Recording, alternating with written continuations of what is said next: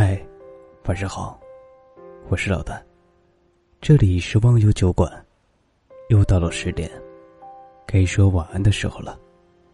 今天你过得还好吗？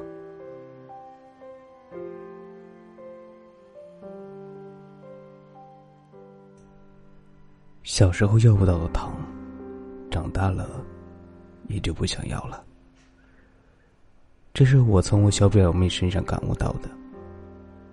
放假的时候，我带着表妹去逛超市，问她要吃什么，自己拿。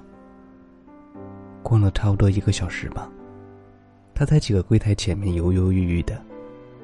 最后结账的时候，居然只拿了一个小包薯片。我可以说是相当惊讶了。一般的小孩子，如果是大人带着去超市，都是撒开膀子，把平时想吃的、好玩的，都装进购物车里。没几个像他这样，只拿一包薯片还是小包的。我说：“你就拿一包薯片啊，再多买一点吧。”他头转向柜台又看了一眼，再转回来，低眉顺目的和我说道：“买这个就够了。”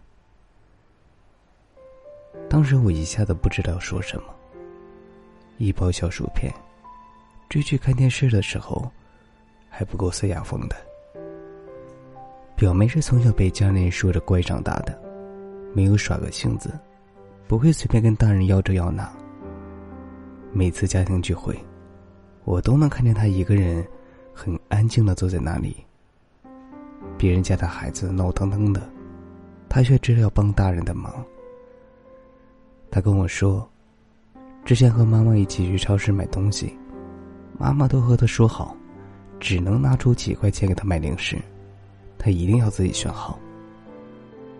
其实妈妈给那些钱，他压根儿没有什么选择。渐渐的，他也就不想要了。而且这样的话，还能换回妈妈一个奖励和一个乖。我想起以前，宫崎骏有部特别有名的动画片，叫做《龙猫》。故事里的妈妈对爸爸说：“懂事的孩子往往更让人心疼，因为懂事的人不是什么都不想要，他们只是不敢说。其实他很想要的，只是从前被拒绝太多次了，开始学会了去接受。”习惯了看到想吃的东西，看一眼就走，对自己说：“我一点也不想吃。”习惯了有什么心事就憋在肚子里，不然就会给别人添加麻烦。可只有你自己知道，善解人意的背后是自卑，怕别人不乐意，所以谨言慎行，小心翼翼的，不敢提要求，生怕多说一句。别人就不高兴了。成熟懂事，真的太辛苦了。从小就懂事的人，都是带着疤痕长大的孩子。我上大学的时候认识一个女孩子，九七年的。那段时间，我们朝夕相处，我很惊讶她的表现，一点都不像是同年级的人。他和人说话的方式特别唠叨，印象最深刻的是，他太会察言观色了。有几次我们意见不符，他一整天都在照顾我的情绪，反复问我刚才他不同意我的意见，我是不是不开心了？其实，在我看来，朋友一起意见不同这很正常，而他却特别的害怕。后来我们在聊天的时候，他和我说起自己的成长经历，我才真正理解了他。他出生打仗，爷爷是一个特别严厉的军人，父母的教育一直都是让他表现的比一般小孩更成熟，所以他小小年纪就学会了看别人脸色行事，因为只有这样，他才能被强上到一颗糖。说实话。他和我说的时候，我莫名觉得心疼，抱了他一下。他就哭了起来，哭的整个妆都花了。他跟我说：“你不知道，我一直都觉得成熟懂事好辛苦的。我猜，你学会成熟和懂事那几年，一定也这么煎熬吧？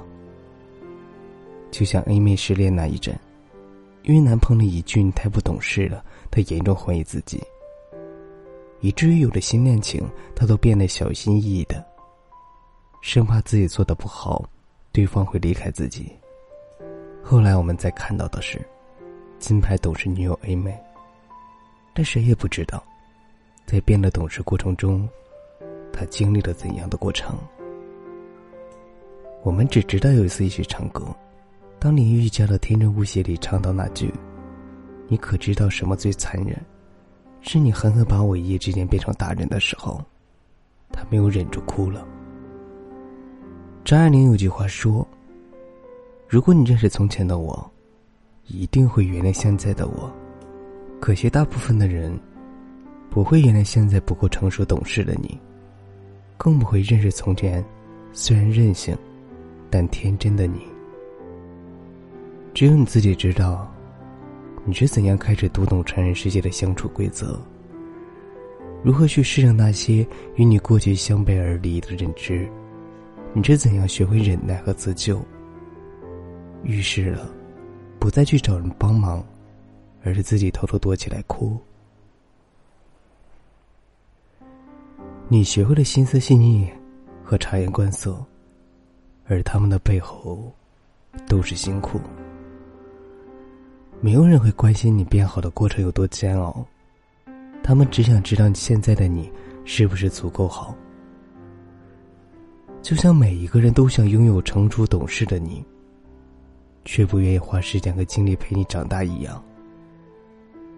你努力把最好的一面展现给别人，羡慕那些能够哭闹撒泼的人，但你不行。